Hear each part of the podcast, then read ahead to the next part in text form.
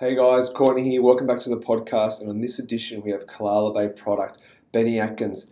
He's born with cerebral palsy, growing up in the Shoalhaven, loved his football and always dreamed about playing for the Pararoos. And he achieved that dream just before he turned 20. And since then, he's played for three World Cups, played just under 100 games for the Pararoos. We talk about his journey, what the Pararoos have done for his life, and what his life would be without the Pararoos and the exciting news that they're playing their first home game against Canada at the end of this month. First time in 19 years they've played on home soil. Benny's never played on Australian soil, so I hope you guys enjoyed this chat as much as I did. So, Ben, let's start from the beginning. When and why did you start playing the World Game? The World Game? Great question. Honestly, I think it was down to my parents being scared that I'd hurt myself playing rugby league. Um, so when we moved down the coast from Sydney, I'd have been about four, and they wanted me to sort of find some friends and stuff. They put me in a, a team with the Culburra Cougars. Um, so that's what that was my introduction, and I sort of fell, fell in love with it from there. From four, so then you progressed. So you play with um, the Culburra Cougars. Did you play with any other clubs in the Shoalhaven?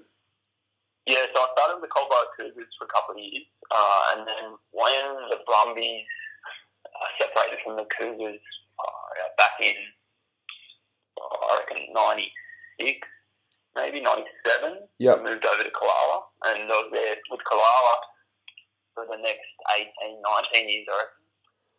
Awesome. Um, you mentioned obviously your parents didn't want you to play rugby league. Was there any other sports you played growing up apart from football? No, man. I was, I was one of those weird kids that just fell in love with football and didn't try anything else. I was, I think I was a bit too scared to try anything else. Yeah. Um, but part of, partly, I sort of found the the Pararoos program fairly young when I was about nine, and was hoping to obviously make the Australian team at one stage. So I got quite obsessed with trying to get as, as good as I can to uh, to make that make that um, transition across. What was it about football that attracted you and kept you so enthralled through your junior years and obviously your senior years? Um, good question. I think for me, it was for the earlier years, from what I can remember from between the ages of like four and nine, it would have been because I didn't really have that many friends at school, and the friends I made through soccer um, I got on fairly well with. So it was more of a belonging or like a social aspect of it. And then I stumbled across stumbled across the Pararoos through my parents playing against a, a young fella at the time, Pat Grant, who played for Husky. Um, and mum and dad realised that he actually had cerebral palsy, so they approached him after the game and asked if there were any pathways for people with cerebral palsy or people with disabilities, and he got us onto the New South Wales program. And from there, that's where the, the love really grew. Uh, and yeah, I haven't really looked back since. You mentioned cerebral palsy. You were actually born with it. So how did you and uh, your parents sort of deal with it growing up?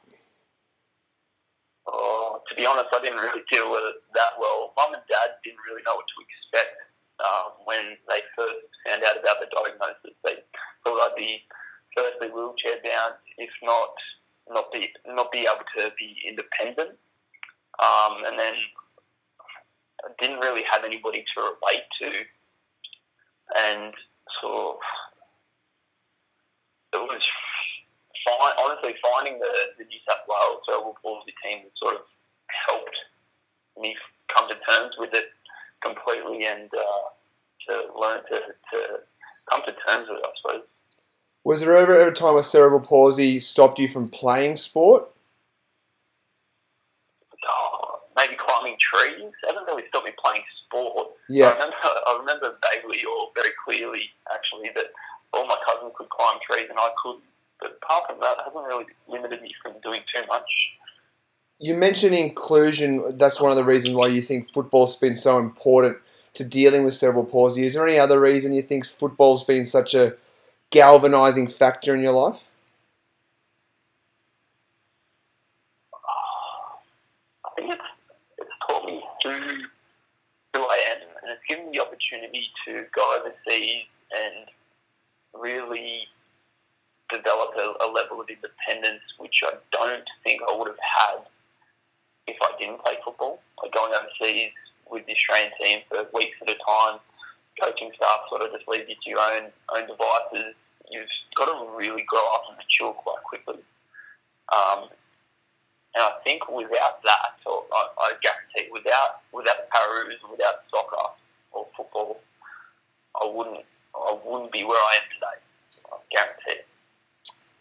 Uh, that's awesome. You mentioned school. You um, said school was quite tough um, with cerebral palsy. Yeah, I quite well at school academically. Yeah. I feel I felt that I didn't really do as well socially. I had a group of friends that were great, but they were the kind of friends that you hang out with school and not really hang out with outside of school.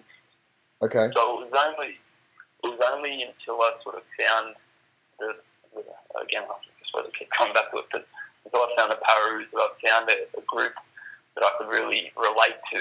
And it's funny though because prior to going into quote unquote disabled sport, I didn't want to be I didn't want to it. I didn't want to be sort of classified as somebody that hung out with other disabled people or people with disabilities. and as soon as I as soon as I found the team, I felt like I'd actually come home. So I always sort of had this perception that people with disabilities were weird or weren't didn't have the, the social acumen to sort of fit into society and live an independent life. And when I when I stumbled across the team, or when I sort of introduced the team, I found that most of the guys in the team were quite cool, which was obviously important as a kid. They they had decent jobs and they were pretty well adjusted. And yeah, it's um. Sorry, I go I go rambling on different tangents. So if I um. No, that's fine. Just let me know. Nah, the, the more the merrier. The, it's it's that's, that's what a podcast is. We you and I can just chat, and if I hear something that you say, we can just go off on like that. Yeah. So you've obviously mentioned the Pararoos a fair bit, and obviously since the age of nine, you sort of dreamed of playing them. But when did you really think it was a realistic goal that this could be something I could do? I would have been about 14, Okay. and I made the, the Australian I suppose, uh, in preparation. Uh, I might have been a bit older. I would have been 14 or 15, 2007, and they were currently going to the World Cup uh, in Brazil.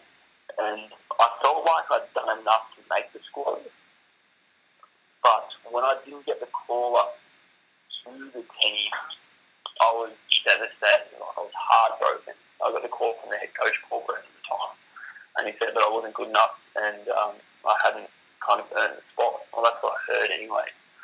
Uh, and it was at that moment that I didn't want to let anybody else control the outcomes in my life. And I, from the, I think it was, I can guarantee it was from that day on. Every morning I was up training 100 percent, and I hadn't taken making the Pararoos that seriously up until that point. Uh, and that was that was I knew that it was in my control. I knew that I would make it. And then the next year I was fortunate enough to make the, squad to go to Canada, and I suppose the rest is history. You you see so many stories like that in sport. Obviously, the Australian Test cricket team's a great example. There's all these guys that get dropped, like you have the, the Waugh brothers, Michael Clarke, who get dropped and then come back. They work on their craft and come back, and then they're just world beaters. And that one sort of step back for you has sort of acted as the catalyst. And then, so you moved to, uh, well, so you made your debut in 2008 on May 31 um, Yeah. for the Paras against Canada. Talk us through the emotions when you found out you were going to make your debut. Well, it's funny. Like I was actually meant to make my debut the game before against Russia, who are currently world number one. And the way the way the sport works is it's a classification system. So depending on the severity of your, of your cerebral palsy, determine what classification you are. So the, the more severe, the lower your classification. But you have to have a certain amount of players with that particular classification on the pitch once at all times.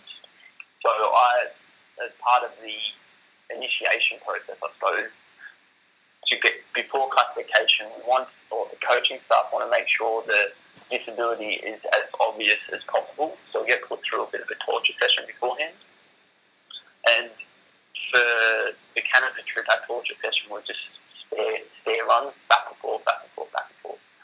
And I was wrecked afterwards. And I think our game, like, we got classified as a, a seven, which was pretty good. Like, our game was the next day against Russia, and I woke up and I, my legs were done. And I didn't want to let the team down, so I kind of feigned injury and said to the coach, look, I know you, you're going to start me, but uh, I don't think I'm ready. I, I still can't walk. I don't know if that was partly fear or partly, I think a big part of it was fear. I was 16 I didn't really want to play against world number one. And so I ended up playing in the, in the game against Canada a few days later, and we we lost one 0 It's probably still the best goal I've scored in my career. Scored a header from a, an opposing corner and went top left, and uh, unfortunately, it was obviously for Canada and not for us. so, so to, to score on debut was amazing. Unfortunately, it's the other team. Yeah. And uh, I think I, was, I didn't sleep that night, and I thought they'd send me home, but uh, they didn't. And uh, fortunately, I suppose. Well, it's so good that you can remember like your first game. So you can remember like what you were feeling like walking onto the field for the first time in the green and gold. Oh, honestly, I was packing it in. I didn't think I was good enough. I didn't think I'd earned the spot to be there. I and throughout my career, I, I always, I'm the kind of player that's never calm before a game. I need to go to the toilet eight times and uh, still need to go when we're walking out to the national anthem, and I'm always in my head. Um, so even back then, that was that was the start of it. And it's weird, like in the lead up to the game, I'm not actually enjoying the preparation. I'm kind of just can't wait for it to be over. If that makes sense. Yeah. And it's only been does that make sense? Yeah, yeah, yeah. I was going to say you, in a way, like you said before, you didn't want to. There was the fear of you didn't, you didn't want to like let your country down as well. Yeah, exactly. It was just pressure I put on myself, and it's only been recently, probably the last, you know, probably the last two or three years where that that sort of dropped away, and I've just enjoyed just playing. So yeah, it was like the, the feeling, emotions. Like obviously, it's incredible to represent country, but there was, there was a lot more fear than enjoyment at the time. So after your debut, is that when you made the move back to Sydney to sort of train full time with the team? Yeah, it would have been. Actually, I think I was still in year 11 or year 12. So once I'd finished high school, it would have been 2011, maybe 2012, I decided to move to Sydney. And have, make a real crack at it. And yeah, have a real crack at it because I moved in with a couple of teammates. And uh, just sort of get out of get out in the hour and try and get a bit of independence. And it's probably the, the best decision of my life. How was it sort of changing from obviously the South Coast lifestyle to ch- changing to the Sydney lifestyle? And did it all make the fact that um, this all a bit more serious, the fact that you're living up there, training more often, and, and being around, like you said, teammates who you're living with? Yeah, definitely, definitely. It was a bit of a bit of a culture shock, and about three or four. I thought I was in the honeymoon phase the first few months. It was all going great, and then I had a bit of a, mental health crash, I suppose, um, and got into a bit of a, case of depression and came back down for the next four or five months and went into my shell a lot. Uh, but one side, very dark, very, one side I got through that and moved back up there and just sort of hit my straps and went from strength to strength. You, you learn a lot about yourself when you, suppose you push it, put yourself out of, out of your comfort zone. Oh, absolutely. Without going too much into it, like how do you sort of get yourself out of that, that dark place you're in? Oh, I'm, I'm happy to go into it. Um, yeah. I, don't, uh, I think it was just time, and as I think the theme with my life is not putting too much pressure on myself.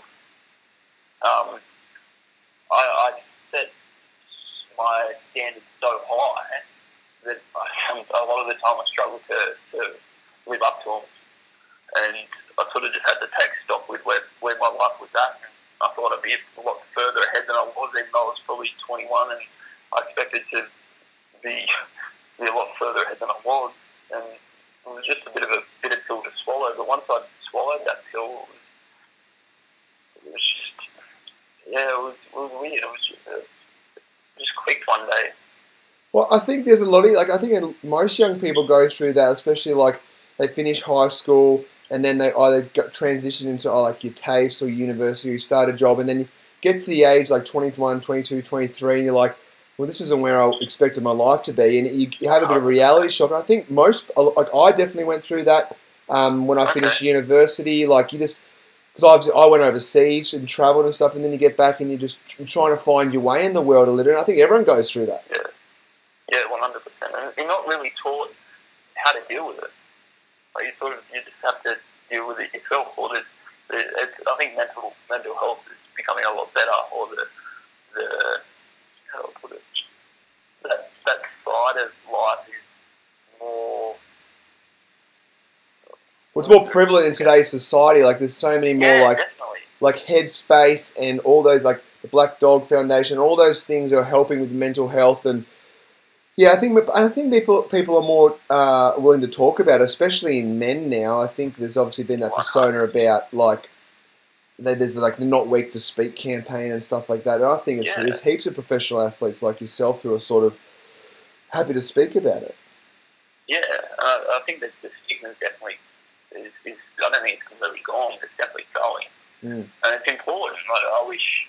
I think I think that's why I'm so comfortable talking about it now because I've spoken to a lot of the younger players in the Paras and people outside of the team as well, friends and family who go through similar similar experiences and I think it's just knowing that other people are going through it that makes all the difference. Where you feel like you're not alone, even though when you're actually going through it, you feel like you're, you're so alone and nobody would be able to relate and nobody would be able to, to understand what you're going through. Yeah, well, everyone has their own um, problems they're going through. Um, but you mentioned, hundred percent. You um, you mentioned uh, the Pararoos is your greatest achievement to date. Why do you think that is? been a constant in life, and it's always been my, my safe place. Uh, even if everything else isn't going right, I know that tomorrow I'll wake up and get a training session in. And the, the players in the team that I call my best friends, I can rely on, and they'll they'll be able to relate to understand what I'm going through if I'm going through a difficult time. I've always it's, it's always been there, um, and it's given me purpose. It's yeah, it's just been uh, I I'm so indebted to the team and to the sport that I'll never be able to repay it. I, I, honestly, I don't think that I would be here now if it wasn't for Paras. Well, it's just fantastic. Like you obviously see, just not you, I, I, especially when you guys, I was covering you guys do the World Cup this year. You just see in those videos and photos they shared just the emotions on everyone's faces, especially like when you scored a goal or you won a game, like how much it meant to every single one of the players, the coaches, the support staff around the team. Yeah, no, definitely. And I think it, it's it's more than just what happens on the field. Obviously, on the field, performances are very important, very enjoyable. It's, it's having a vehicle, a platform to to show the kids coming through that it's okay to not be alright and it's okay to have cerebral palsy. And having being able to do that through sport, which is such a, a key part of our culture, it gives us a platform to, to really change lives. Couldn't agree more. So, since your debut in 2008, you've uh, gone on to represent the Pararoos 70 times. Like, I can't imagine that was a number you thought you'd ever get to after your debut, and you're, and you're still going now yeah. Uh, especially after the first home goal, I thought that, that was my uh. last game, to be honest. no, it's um, uh, I, I haven't had much time to reflect on on my career just yet. I just feel like I've still got a lot, a lot to give. Although my girlfriend probably isn't too happy with that answer. um, it's yeah, it's it's, it's uh, yeah, it feels like I'm still every tournament I go on, I still feel like it's my first tour. So to know that I've played played seventy times, it's it's pretty special. Do you want to get to hundred? Is that a goal? Oh, between you and me, uh, definitely. If you know, if I was to have to chat with my girlfriend, probably not. I'm happy to retire next year, but uh, no, definitely. I think that's a big, big goal of mine. Uh, one of my one of my best mates, Chris Pine, just cracked the hundred just this year at Spain, and um, Mark Schwarzer was actually there for the game. I saw that. He uh, yeah, that was super cool. It was unbelievable, and like we didn't realise it was him until after the game. We we come off the pitch and and sort of shaking hands with everybody and celebrating the win.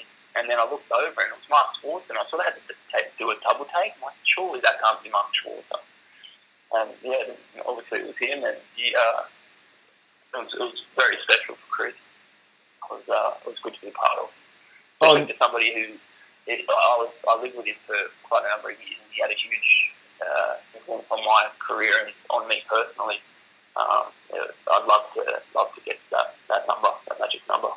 Oh, and there wouldn't be too many guys in Para's history that would have cracked the three figures, surely. No, he, he's the first, and David Barber, our current captain, is close. I think he's on currently on 99 caps. Wow, you'd be a pretty illustrious group. Yeah, still a long way away though. 30 games, but yeah, it's a long, a long way away. And it's a weird, it's weird because I'm, I'm really getting in early stages of my career now, so it's a bit of a balancing act between relationship, sport, and career, and it's something I'm still trying to come to terms with. Well, I think. Got, you go. Sorry.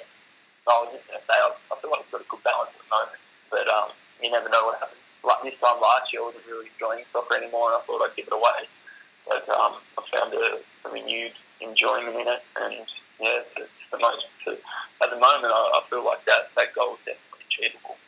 What was it like? I didn't realise you. So you, you weren't feeling football twelve months ago. What was it that sort of was the catalyst to get you back on the um, the train? Oh, was there a moment?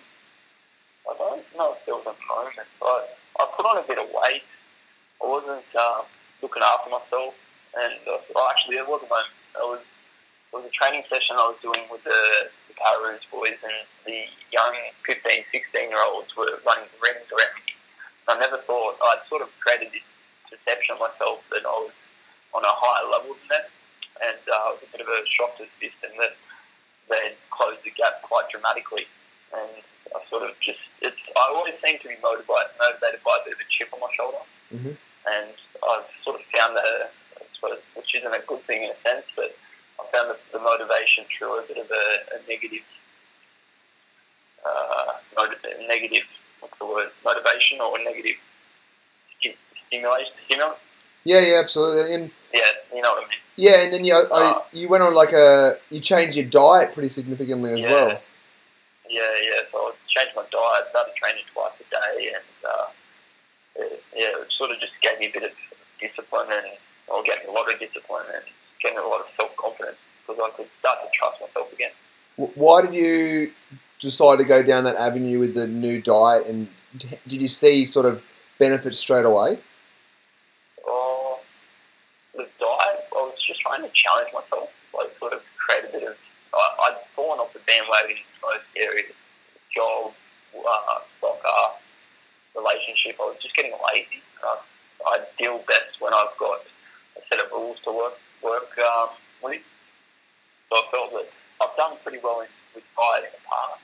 So I just sort of cut out all the all the twisties I was eating and uh, started just started from day one and tried to get to day two and then get to day three and I knew it I was at day 75 and I dropped about 10 kilos and felt 100,000 times better just more confident and more more sure of myself. That's so good. Um, so you've, you've mentioned uh, Spain. Spain was the third World Cup that you actually went to. You went to the Netherlands in 2011, England 2015, and then obviously Spain this year. How special is each one in their own way? I imagine obviously the first one being the because it's the first one was probably always hold a special place in your heart. Yeah, it's um, honestly something I never thought I'd achieve, and even when you say it now, it doesn't feel real. It's it, as a kid, like when I was when I wrote down in my year six uh, yearbook, I said one number one goal was to play for the Pararoos, and to to achieve that and to go to three World Cups just blows my mind away. It's, um, it's, it's weird you feeling, man? It's um, uh, it wasn't easy, but um, it's it's pretty special. And where's the uh, is are they planned at 2023 World Cup? Where's that going to be at? Oh, that's a good question. I'm not sure if they've, they might have released it. I haven't looked at the schedule yet. Um, hopefully it'd be nice if it was in Australia, but uh, I'm not too sure exactly where it is at the moment. I think it might be it'd be in Europe somewhere most probably. Well, that's on the, again. yeah. The other three have been in Europe. Is, is that sort of a long term goal? Like four years away, a lot can happen in four years. You're telling me. It, yeah, at the moment, definitely. Um, we've got a very good young squad at the moment. I think when we're in Spain, the average age of the, of the midfield was 18. Wow. Um, and I'm I'm very close to a lot of the boys, almost all the boys in the team. So to see them coming through the ranks, I'd love to see them at their peak uh, and play a bit of a different role. Even on, uh, yeah, play a bit of a different role over the next few years. They're pushing out of the midfield, pushing back into the defence. And it's good because I can sort of just be lazy at the back while they do all the running up front. but uh, no, I'd like to. I'd definitely like to see. I think the big goal is still still to make captaincy. awesome. Um, so if I can do that, that'd be pretty special. Is that sort of something that's on the radar? You've, you've chatted with the coaches about? You know, yeah, I'm in the leadership group, and the current the current captain, the captain and vice captain, or one of the the captain and one of the vice captains are both. They should be in an aged care facility. They're both, I think, over thirty-four. um, but they just keep holding on to dear life. That's they, Chris Pine and Dave Barber both started in the sport in '99, and it's now 2019. You think they get the hint and sort of go into pasture, but um, That's too good. They don't. Oh. But, uh, uh, hopefully, hopefully next few years. Like they've got to take their Zimmer frames on the plane with it every every tour we go. It's just a Oh. nightmare getting through the metal the metal detector. oh god, you're just getting the pot shots in while you can, aren't you? I'm trying to anyway. But Uh, they will shoot on the other foot. But uh, no, that is a, it is definitely a goal. Um, I, I depends when they retire. They just seem to hold on for dear life. Like Dave's 40 now. He's turned 40 over in Spain, and um, Chris is 36 or 37. Uh, you'd think they give the younger boys a shot, but maybe not. I think your day will definitely come. During this uh, during this 70 games, is there any other games that sort of stick out to you? Like, geez, I played well that game, or geez, I scored a cracking goal that game. Yeah, look, I've played 70 games. I've only scored eight goals, so every, all eight of the goals definitely stand out. And unfortunately, a couple of them came absolutely punished to few of the Asian nations. But one game that really stands out is a game in Denmark against Spain in 2016 when we lost our funding a few years a few years prior um, from the Australian Sports Commission. They cut our funding and the sort of the, the program was put put on the shelf. Uh, and then from a lot of work in the background from a few special people, we uh, we developed a bit of a, rela- a good relationship with the FFA and the Australian Sports Foundation. And Denmark was our first tour back. We had one camp together, and Denmark was a qualification tournament for the for the World Championships the following year. And it was still in that sort of weird weird spot where if we didn't do well in, in Denmark, we probably wouldn't go on any other tours. So we kind of needed results. And the first game against Spain, we needed to beat them to qualify. It was a weird group group dynamic where whoever won one game went through. And uh, we had one one camp together. Nobody had really seen each other for, for 18 months. And Spain had beaten us, I think. Might be wrong, but I think they beat us last time we first. And we beat them 2 0. And it was one of the best feelings, best wins of my career. That and a game in 2017 against Argentina. We uh, it was our final game of the, of the tournament. Argentina at the time were ranked fourth in the world. We were ranked 15th or 16th. We the last time we played Argentina a 13 0 drubbing, and they just walked us off the park. It was unbelievable. It was one of the worst worst games of my career, and the team's performance was shocking. We I went into that game, rolled my ankle in the warm up, didn't want to play because I was too scared to to get demolished again. We we went out. We it ended up one all at full time. Went to extra time, and unfortunately they scored uh, in the final moments of the game. And just to know that we could compete with the with the top four or top five nation, which we've never in my my career I've never been able to do. We've always destroyed by the top four, top five, top six teams because they're all full time programs and we're a bit of a part time pub squad. Um, it was that was one of the those two really stand out. Absolutely, you mentioned in there about the um, the cut of the funding and stuff, and how hard that was. So, how hard was it for all you players, sort of going through that and being the uns- the, the uncertain nature of like, yes, we're playing, yes, there's the Pararoos, and then what, eighteen months, twenty four months of like, no, there's no Pararoos, and then it starts to come back again.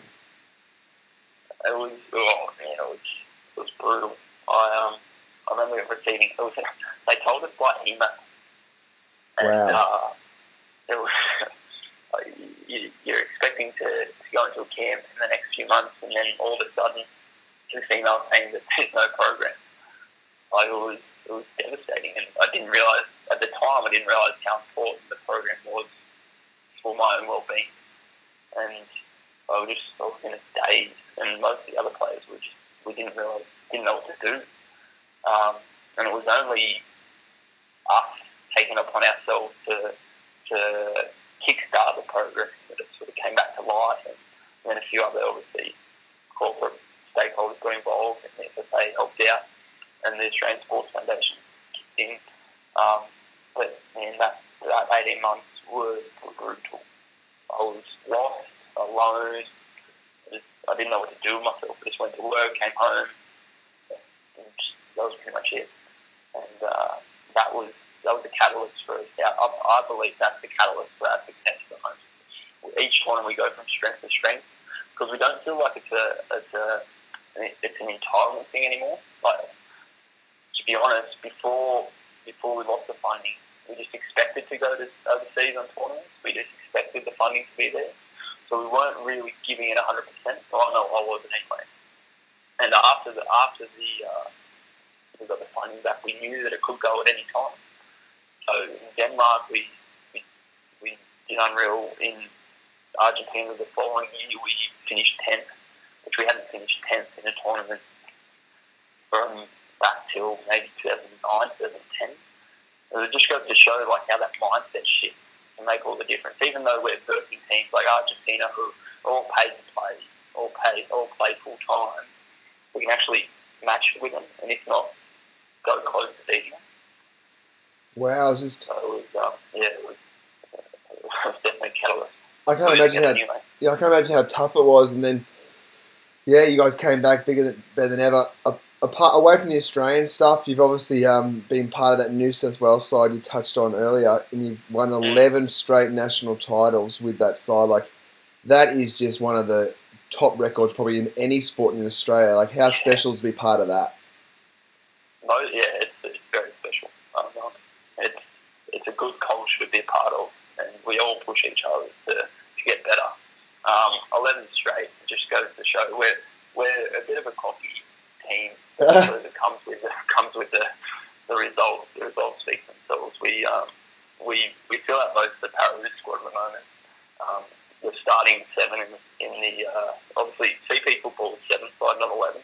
Yeah, So the starting seven in the New South Wales team would make a very strong starting seven in the Paras team. And uh, it's just we've we've grown all our players within the squad. Most of the players that are currently in the squad started over six, seven years ago, and we just keep getting stronger. And I can't see. I reckon we'll crack twenty. Big call, but I reckon it's definitely wow. Who's who's the biggest threat? Oh, it's weird. Like it's different states to pop up in different years. Like this year, it was WA did really well. They they kind of matched us for the first twenty seconds of the final, and we scored, and then we scored three minutes later. Twenty seconds. It was uh, it was, was pretty dominant. the year before was Victoria. Um, you can tell in my voice, we're very arrogant. Yeah. But, uh, we're, um, we're pretty good. I think you can. I think you can be if you went eleven straight. Um, Yeah. one of your like. It's also the, it's also the fact that we, we, we remind ourselves we're the hard working state. Yep. So, and we don't sort of rest on our laurels. We, we try and push to get better every year, and every year we do get better. Like we scored 55 goals, four, and only conceded two. Um, I think the two were just from mistakes on our part. Um, but yeah, it's, it's, it's a culture of just hard work and, and pushing each other to, to get better. And yeah, it's, it's, it's an exciting team, a good culture to be a part of. You mentioned the hard work. Like that sort of stems into your life motto, which is effort equals success. Talk us through where this sort of come from. I always thought, I think growing up, I thought that was just based on talent. And as I mentioned earlier, when I got the call about the young team in 2007, it made me realise, well, it was, it was getting the call up to the Canada, the Canada um, tour the following year that made me realise that the more effort I put in, the more success I would get. And that was just, I sort of applied that to soccer and obviously and obviously but it, it's worked out pretty well. And I've applied a very similar similar formula to the rest of my life. And if I know that I'm the hardest working person in the room, um, um, everything else will sort of take care of itself.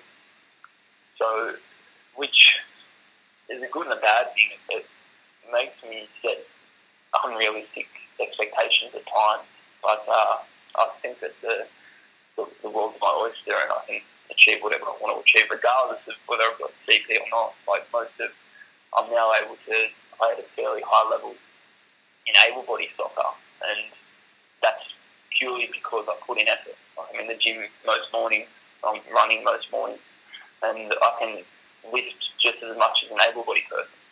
And it's it's just a reinforcement every day that I see that I'm getting better, I'm getting better, I'm getting better. Sort of just reinforces the fact that that's the only variable that's important. And if I keep focusing on it and coming back to that, that variable and knowing that everything's in my control and taking responsibility of everything um, that I can control, then everything sort of works out for itself. And that's what I'm trying to tell the younger players in the team. Like it doesn't matter where you're starting, it's where you finish. And in between, all that all the all that matters is obviously talent is is, is a part of it, but you can outwork talent. And I, I never see myself as a, as a talented player. I always try and think of myself as a as the hardest worker, and I forget that from time to time, like I did last year. But as soon as I come back to that that core core belief, I, everything else sort of just starts to fall into place. I think in every sport, you always see the hardest worker usually gets the success. And I like that you keep setting, you, you say, unrealistic goals, but there's no point setting goals that you know you're going to achieve. Like, you want to keep pushing yourself to a new level. And I just think that's a fantastic mindset you have. Yeah, and uh, I definitely agree. Thanks. And you, you, you mentioned like the younger guys, now they're one of the veterans of the Pararoos. How good is it sort of to transition into that mentoring role now? Oh, that that's been a huge part of my development as a person. I, I, as much as I get satisfaction out of my own success, I get just as much, if not more, satisfaction out of seeing the younger players understand that they can make it and they start to believe in their own in their own skills. And seeing the kids, the younger, I call them kids now, I've seen the younger guys come into the team and make the make the squad to begin with, and then make the starting seven, and then start to score goals for Australia. It, it just gives me tingles, and it's it's so rewarding knowing that I've had just a small part to play in their in their success or in their uh, journey. Well, it's very special. I think that's just the, the sign of a good team that you guys, obviously, you want to succeed personally, but you you want to succeed as a, a unit. And I think all that you guys have been through, or you personally over the best part of 10 years, and then as the team, like we mentioned, with the funding up and down the last three or four years, like I just think you guys are so good as a unit. And I just think wherever you guys are going to go in the future, I just think you're going to do it as one. Yeah, and we like, like you mentioned before, everybody has their own issues and problems. Luckily, we found a, a core, a core, a core um, thing that brings us together.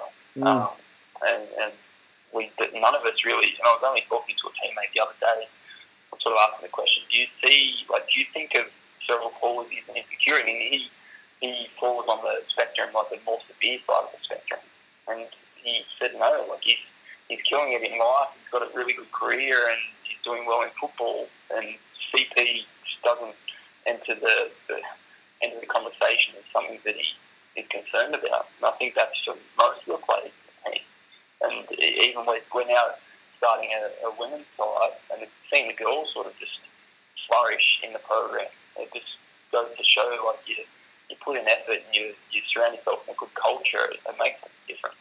It's just I suppose it's just getting yourself around good, positive people, regardless of whether you've got CP or whether whether whether you don't. It's, it's the two you surround yourself with that makes all the difference. Oh, absolutely, and it's so great that you guys aren't letting the fact that you do have CP define you. Hmm. No, honestly, man, I think CP is my best attribute and my biggest advantage in life. Like, I wouldn't have half, if not probably 90% of the opportunities I have today if it wasn't for CP. Like, I wouldn't be on the, the famous podcast now. Mm. Um, yeah, like, it's, it's the best thing that's ever happened to me. When you would have and it's just traveled the, you, you, you go. No, I was just going to say the mindset thing. Like in the past, when I was a kid, I used to hate my CP, and I used to think that it was the worst thing to ever happen. Now, and it's just it's how you view yourself that makes all the difference. Well, it's, it's been a vehicle for you to travel the world playing sport that you love. Like, it's a dream of every kid growing up. Yeah, yeah, and I'm being very lucky. I, I suppose it's, it's luck, but it's opportunistic. Like I put myself into those positions to take advantage of those opportunities. I don't know if I if I still have the same opinion of myself as it wasn't for the Pararoos, but I, don't know, I hope to think so. I, uh, I can't really say, but um, definitely it's been a vehicle for, for my for my. I suppose being able to live out my dream. Still more dreams to come. No doubt. Um, so, a couple of quick hitters. Why do you, do you choose the number 27? 27. 27 was my, I was the 20, I don't know how to put it, but I was the 27th player to play for Paras. And you, and you just chose that number and stuck with it? Yeah, yeah, Right. pretty much. I, I, I wear the 9 jersey, but um, yeah, 27 looks important because I was the 27th player to, to don the green and gold. And then, so why did you choose the number 9 then? Um, I think I saw myself as a striker. Even though at the time I, I played like 40 games and started to score a goal, I thought maybe if I put wore the number 9 jersey, things would change.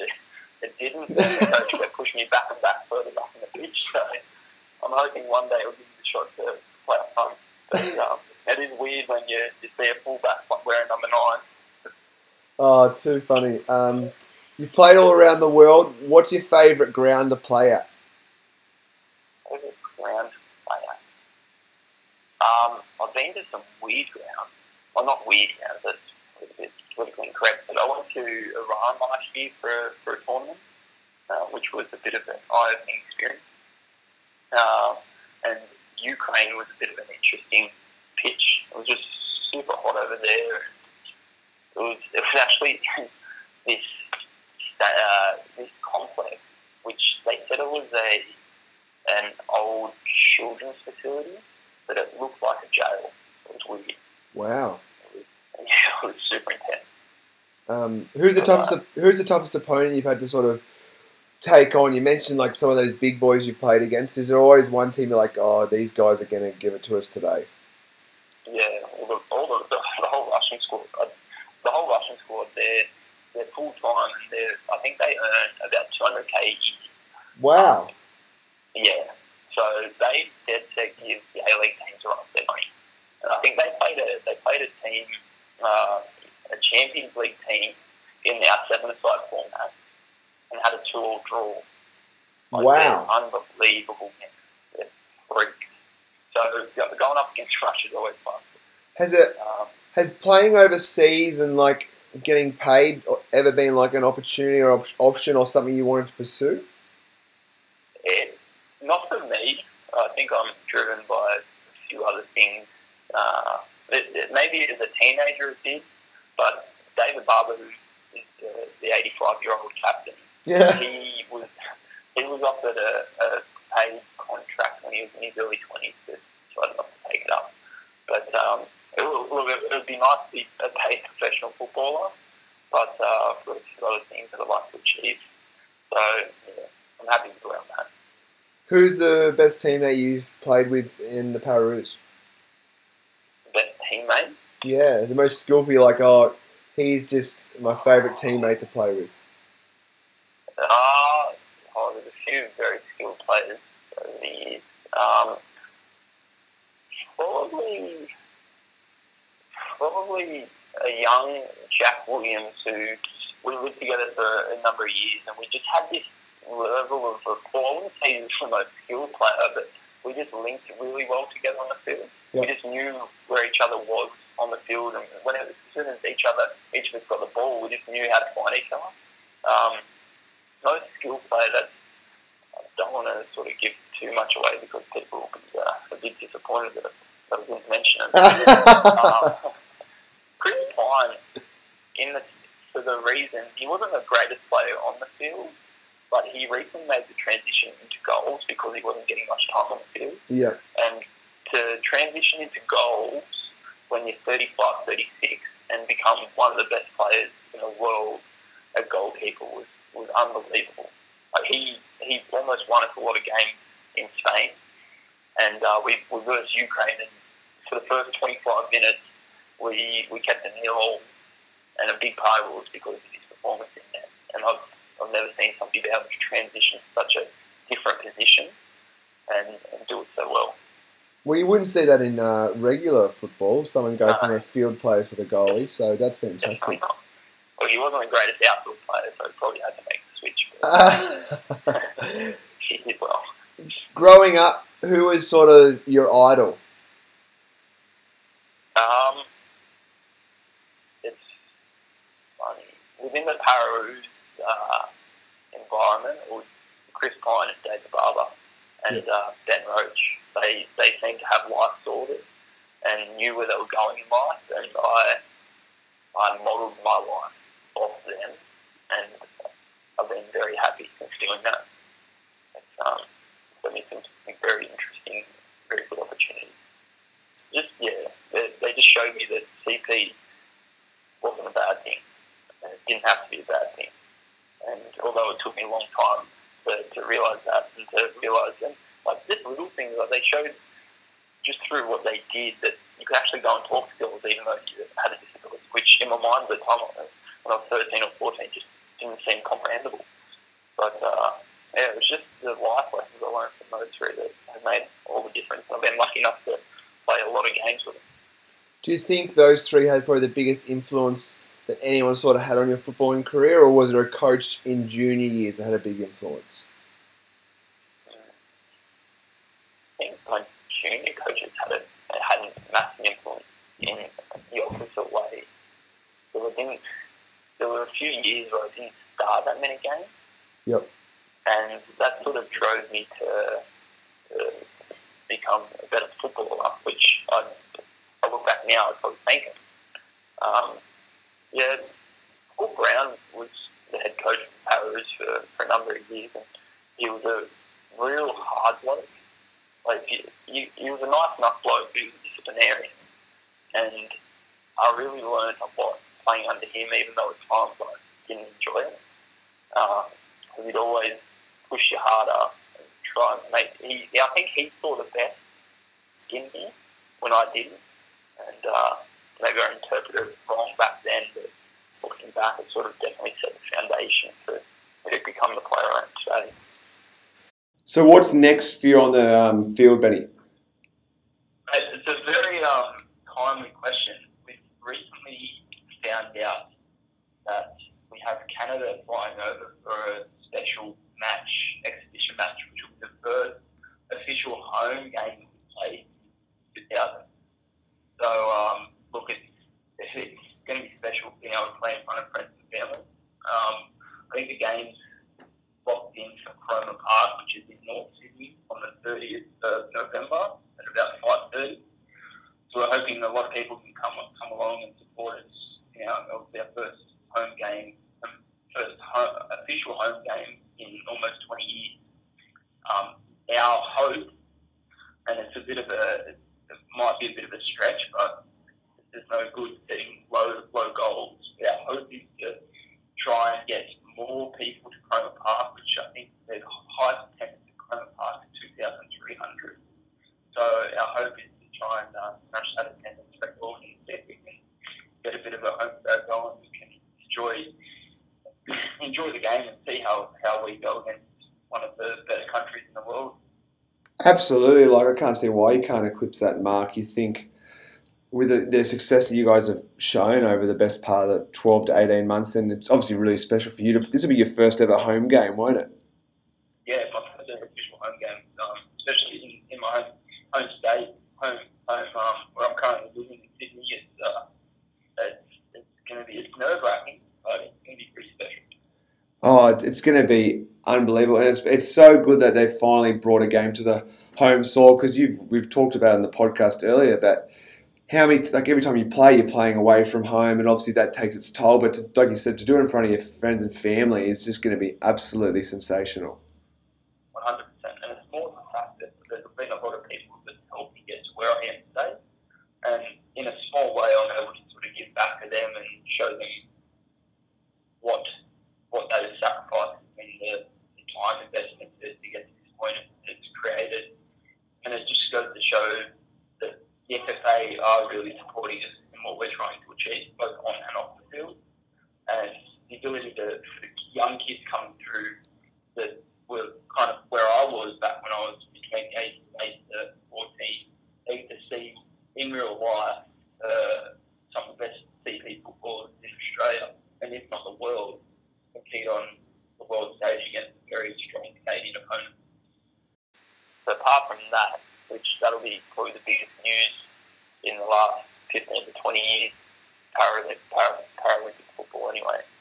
Um, we go to, next year we've got another tournament back in Spain, uh, a bit of a tournament. It's a, we finished 11th this year, so the bottom eight teams from that tournament will play in a tournament in Spain next year. So that'll be like a world championships qualifier.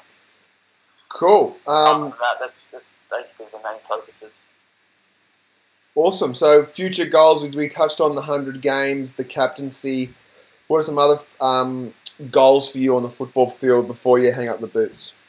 Um, there's the, the, two, two main ones. I think it's, it's setting a platform for, for the young players coming through to, to know that, like, I'm the perfect example. I was not a good player growing up. I still am not a good player but I was a player that would work harder than anybody else, and I hope that I, I'm sort of driven to achieve more. I'm, I'm getting more successful as my career goes on, and I'm hoping that that success will hopefully, uh, a bit might be egotistical, but hopefully will inspire the, the next another few, a couple of players, if not one or two players, just to realise that they don't have to be the best player, but if they they put in the work, they can they can achieve what they want to achieve.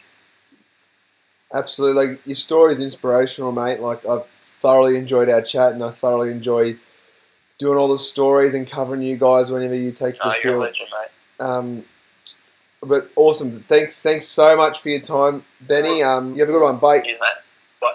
And thanks, guys, for listening to another edition of the podcast. Good luck to the Pararoos in their upcoming game against Canada, and keep an eye for the next podcast, guys. Cheers.